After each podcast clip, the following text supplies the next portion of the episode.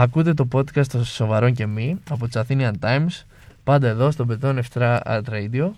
Αλέξη Εμίλιος Μητρόπουλος Πλούταρχος Μαρίνης. και Λουκάς Δημητρέλος, πάντα εδώ στη συντροφιά σας.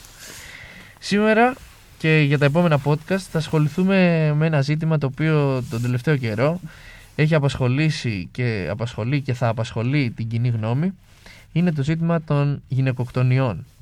Θα αναζητήσουμε σε αυτά τα podcast τι σημαίνει αυτός ο όρος, πώς θα επηρεάσει τη ζωή μας, πώς έχει επηρεάσει ήδη τη ζωή μας και τις ζωές των συνανθρώπων μας, με συζητήσεις με νομικούς, εγκληματολόγους, επιστήμονες, κοινωνιολόγους, ψυχολόγους και οποιονδήποτε εσείς θέλετε να μας προτείνετε, ο οποίος μπορεί να ρίξει φως πάνω σε αυτό το ζήτημα.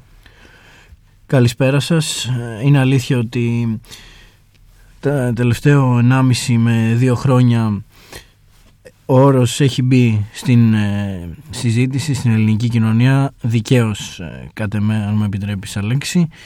Ε, Παρ' όλα αυτά δεν είναι καινούριος όρος στην παγκόσμια κοινότητα και ο ορισμός του έχει δοθεί από το Ευρωπαϊκό Ινστιτούτο για την Ισότητα των Φύλων και θέλω να διαβάσω τι ορίζει το Ευρωπαϊκό Ινστιτούτο ως γυναικοκτονία. Ως γυναικοκτονία ορίζονται δολοφονίες γυναικών και κοριτσιών εξαιτίας του φύλου τους, οι οποίες διαπράττονται ή γίνονται ανεκτές τόσο από ιδιώτες όσο και από δημόσιους φορείς.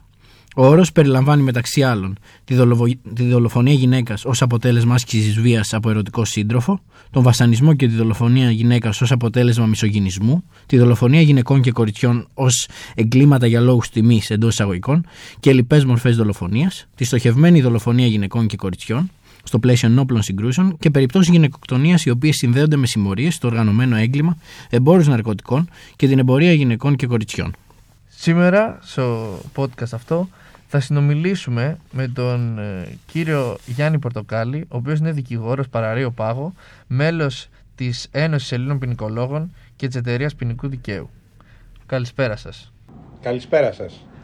Κύριε Πορτοκάλη, πώς σας φαίνεται η πρόταση της αγωγής του όρου γυναικοκτονίας στον ποινικό κώδικα, η οποία έχει προταθεί από πολλούς; Να επισημάνουμε ότι ο όρος γυναικοκτονία χρησιμοποιείται ευρέως στην εποχή μας, αποτυπώνεται σε διάφορα κείμενα, έχει επικρατήσει σε, στη κοινωνιολογική συζήτηση, όμως Ναι. ο όρος γυναικοκτονία στον ποινικό κώδικα δεν υφίσταται. Όπως ε, δεν υφίσταται και ως διακριτό αδίκημα και σε πολλές άλλες ένομες τάξεις.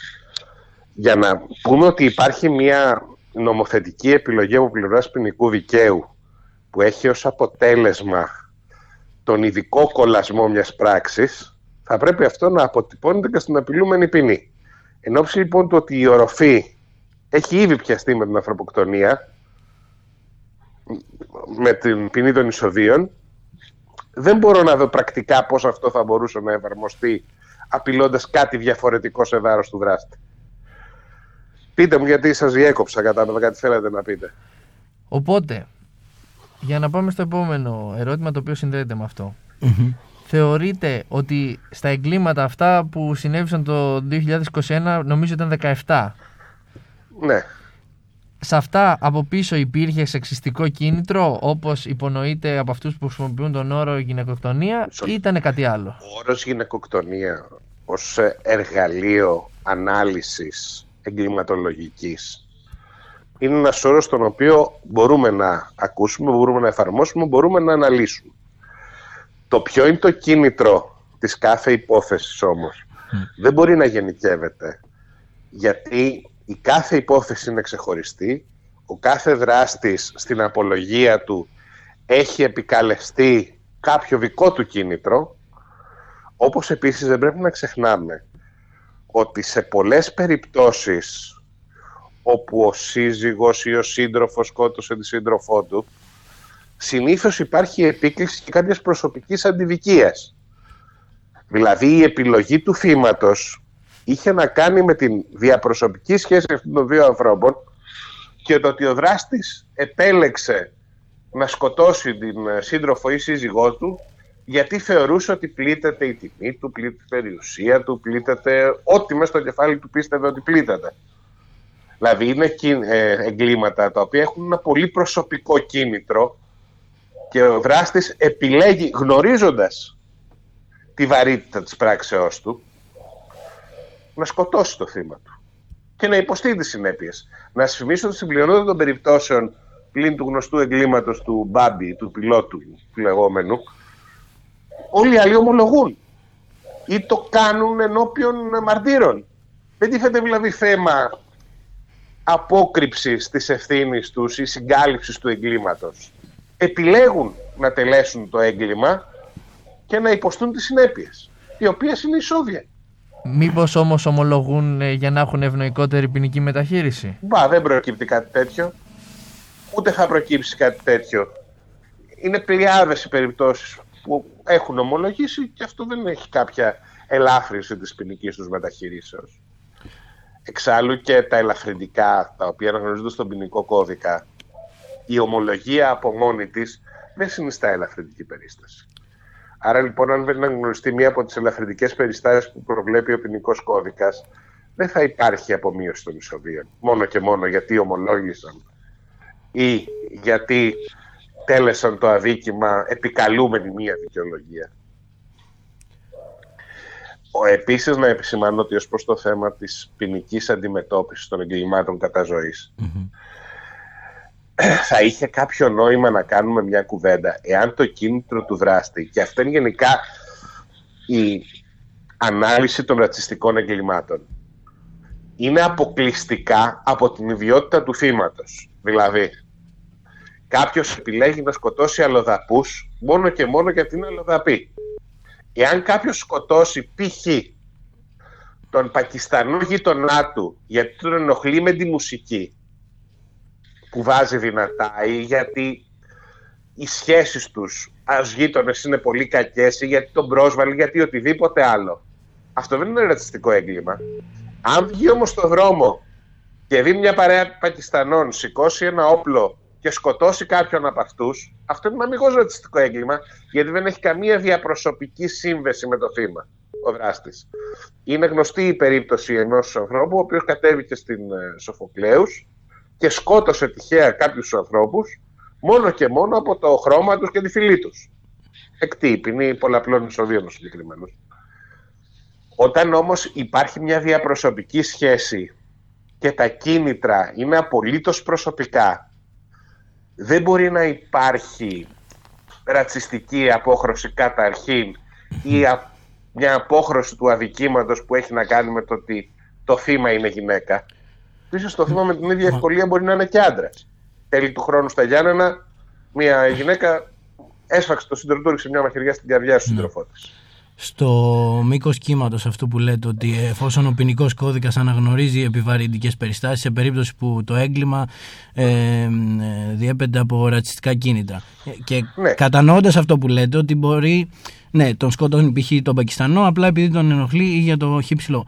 Όμως δεν μπορεί εφόσον κάποιος σκοτώνει με μισογενιστικά κίνητρα, τότε γιατί να μην χρησιμοποιηθεί ο όρος γυναικοκτονία στον, στον ε, Τι παραπάνω να του κάνουμε από εισόδια; Με, με τη λογική ότι ο ποινικός κώδικας ε, αναγνωρίζει. Συμφωνώ. Αυτό θα Με την ίδια λογική να αναγνωρίζει και αν τα. Αν ο ποινικός κώδικας προέβλεπε ποινή κάθυρξης ή εισοδίων όπως προηγουμένως. Εκεί θα μπορούσε να μπει μια διατύπωση ότι αν το έγκλημα τελέστηκε κατά συζύγους, συντρόφου ή οτιδήποτε άλλο, τότε προβλέπονται αποκλειστικά εισόδια.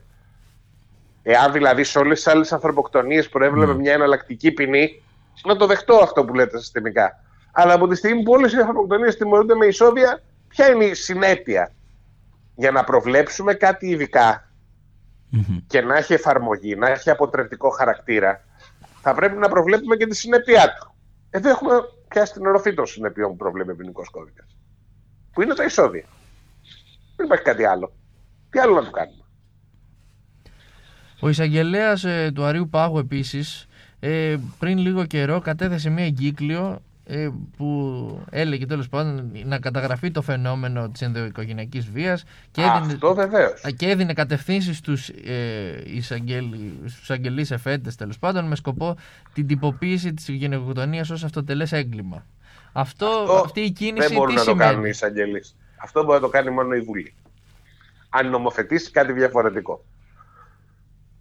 Άρα Οι δεν εισαγγελείς είχε... μπορούν να ερμηνεύσουν και να εφαρμόσουν το συγκεκριμένο νόμο. Νομίζω ότι το πνεύμα αυτής της εγκυκλίου ήταν περισσότερο να υπάρχει μια ευαισθησία στους εισαγγελείς όταν αντιμετωπίζουν φαινόμενα ενδοοικογενειακής βίας να έχουν άμεσο έλεγχο στη λογική της αποτροπής των δραστών από το να διαπράξουν ένα βαρύτερο αδίκημα ή να σκοτώσουν τελικά τη σύντροφό τους.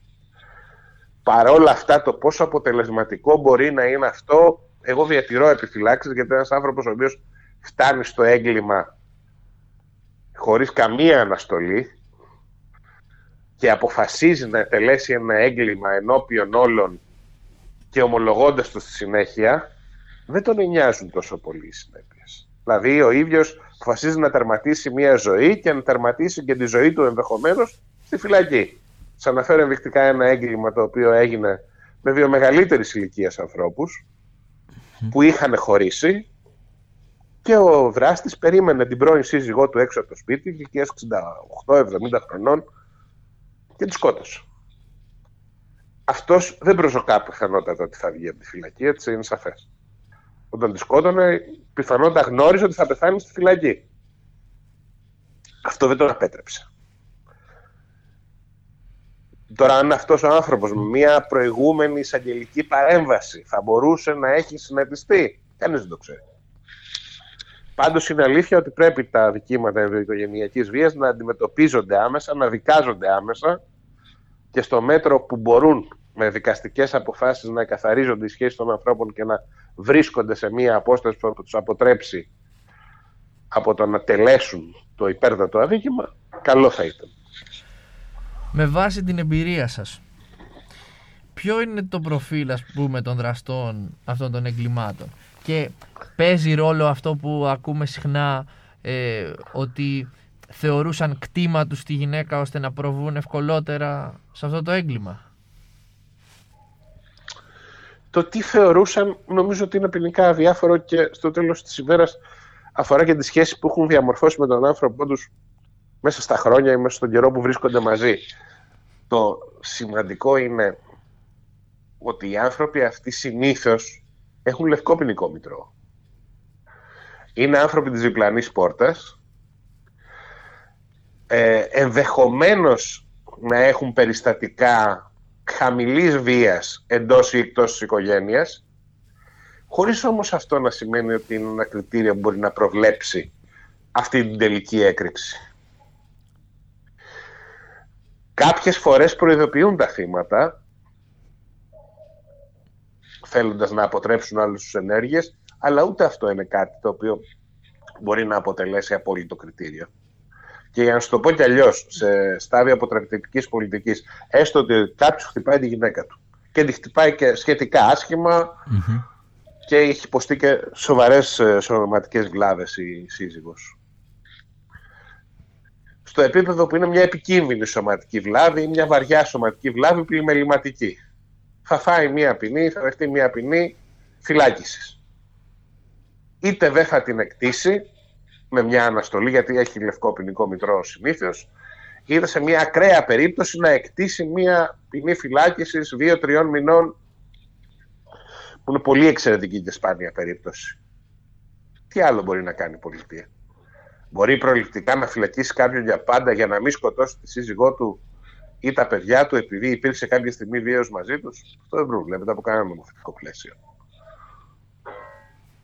Λίγο πολύ καταλαβαίνω την, αυτό που σας δημιουργείται την εκπληξη Πραγματικά, αν κάποιος θέλει να κάνει κάτι κακό, προληπτικά δεν μπορεί κανείς να δράσει. Ναι. Είναι θέμα ψυχολογικής ή ψυχιατρικής προσέγγισης ε, ή... Θυμάμαι, συγγνώμη Δεν ξέρω ποιον άλλων συμβούλων θα μπορούσαν να αποτρέψουν κάτι τέτοιο.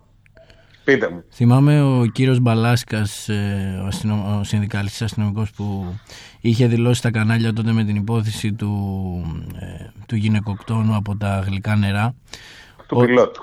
Μπράβο, ναι, ότι ε, τον θεωρεί βλάκα επειδή σκηνοθέτησε όλο αυτό και δεν μόλις τη σκότωσε δεν πήγε κατευθείαν στις αρχές να το παραδεχθεί και να έχει γλιτώσει με μια πολύ μικρότερη ποινή. Όχι.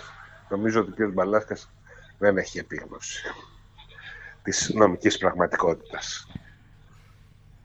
Η ποινή του συγκεκριμένου, σας είπα και πριν ότι το αν θα ομολογήσει κάποιος ή όχι, δεν συνιστά απαραίτητα και αναγνώριση ελαφρυντικής περίστασης.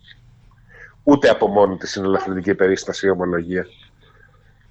Η Σόβια είναι η ποινή που προβλέπεται και η Σόβια θα εισπράξει. Εκτός αν θεωρηθεί ότι είχε έναν πρώτερο έντιμο βίο, πρώτερο σύνομο βίο. Αυτό όμως αφορά την περίοδο πριν τη διάπραξη του αδικήματος. Είναι μια ελαφρυντική περίσταση η οποία θα ληφθεί υπόψη ενδεχομένως. Ή αν πραγματικά μεταμελήθηκε για την πράξη του και προσπάθησε να άρει με κάποιο τρόπο τις συνέπειες αυτής. Δύσκολο συγκεκριμένη περίπτωση.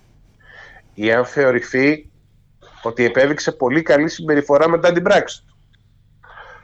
Αυτές είναι οι ελαφρυντικές περιστάσεις που προβλέπει ο ποινικός κώδικας ναι. και με αυτήν ακριβώς τη γενικότητα, ώστε να εξειδικεύεται σε κάθε περίπτωση στη δίκη η συμβρωμή ή όχι αυτών για την τελική επιμέτρηση της ποινής. Και το αν θα σπάσουν ή όχι τα ισόβια, όπως ακούγεται. Κύριε Πορτοκάλη, δεν είστε κοινωνιολόγος, αλλά εμείς πρέπει να το ρωτήσουμε. Κατά την άποψή σας, ποιοι παράγοντες έχουν συμβάλει στην αύξηση τέτοιων εγκλημάτων έτσι τον τελευταίο καιρό, ή συνέβαιναν πάντα, απλά τώρα γίνονται γνωστά στο ευρύτερο κοινό; Απλώς ε, τα τελευταία δύο χρόνια υπάρχει μια έξαρση που ενδεχομένως οφείλεται και στην συνθήκες καραντίνας που ζήσαμε και περιορισμού που ενδεχομένως να αύξησαν τις εντάσεις μεταξύ των ε, ανθρώπων.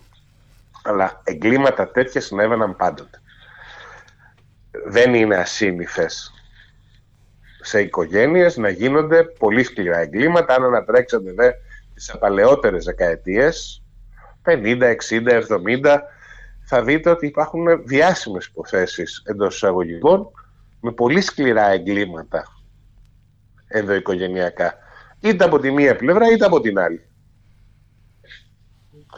Μια υπόθεση που πρόσφατα διάβαζα σε διάφορες σελίδες ε, στο σελίδες ήταν η υπόθεση του Λιμπέρι που ήταν ο τελευταίος άνθρωπος που εκτελέστηκε στην Ελλάδα που έκαψε τη γυναίκα του, την πεθερά του και τα παιδιά του μέσα στο σπίτι.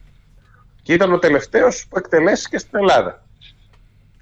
Στο συνεργό του που επιβλήθηκε επίσης η ποινή του θανάτου τελικά του αποδόθηκε χάρη γιατί ήταν μόλις 18 ετών όταν συνήργησες σε αυτή την αποτρόπαια πράξη όπως επίσης και άλλες υποθέσεις ε, ανδρών οι οποίοι εσφάγησαν από τις πεθερές τους, από τις γυναίκες τους, λόγια αντιζηλίας, mm-hmm. στις προσωπικές σχέσεις υπάρχει πάντα η περίπτωση κάποιος άνθρωπος να οδηγηθεί στο έγκλημα.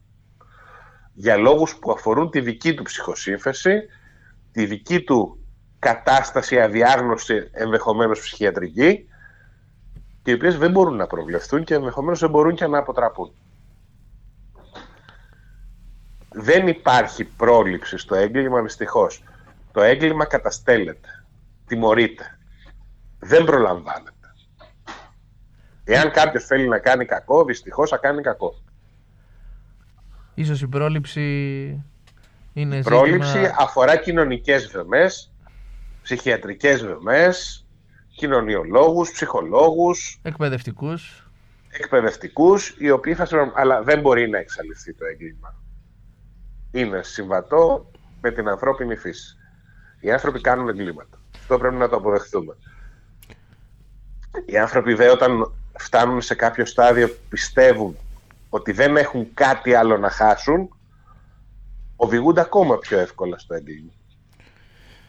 Απλά φαίνεται ότι η κοινωνία παρατηρεί και αφουγκράζεται ότι σε αυτά τα εγκλήματα που είναι αποτέλεσμα της ενδοοικογενειακής βίας τα θύματα είναι κυρίως γυναίκες. Στατιστικό είναι, ναι. στατιστική παρατήρηση. Συμφωνώ. ότι θα γίνονται εγκλήματα. Να σου πω και ένα άλλο στατιστικό. Απλά, Να σου πω και ένα άλλο στατιστικό. Ναι. Οι άντρες είναι πιο βίαιοι και πιο εγκληματικοί. Mm. Πόσες αυρικέ φυλακές υπάρχουν και πόσες γυναικείες στην Ελλάδα. Ναι. Μια μισή γυναικεία φυλακή υπάρχει στην Ελλάδα. Του Κορυδαλού και του Ελαιώνα στην uh, Θήδα. Πόσες φυλακές άλλες υπάρχουν στην Ελλάδα, πάρα πολλές. Σχεδόν κάθε μεγάλη πόλη έχει και μια φυλακή. Αυτό σημαίνει ότι οι άνδρες έχουν μια κλίση προς τη βία. Δηλαδή και αναλογικά, αν δείτε πόσους άντρες κρατούμενους έχουμε και πόσες γυναίκες, είναι ελάχιστες οι γυναίκες σε σχέση με τους άντρες κρατούμενους. Mm. Αυτό από κάποιον ειδικότερο μου κοινωνιολόγο θα μπορούσε να εκλειφθεί και να αναλυθεί. Οι γυναίκες πιο δύσκολα φτάνουν σε βία εγκλήματα πάντως. Ενώ οι άντρες Ναι. τελούν βία εγκλήματα. Και σε συνολικό μέγεθος ανθρωποκτηνωνιών, αν δείτε, οι βίων εγκλημάτων είναι πολύ περισσότερα τα αδικήματα που τελούν άντρες.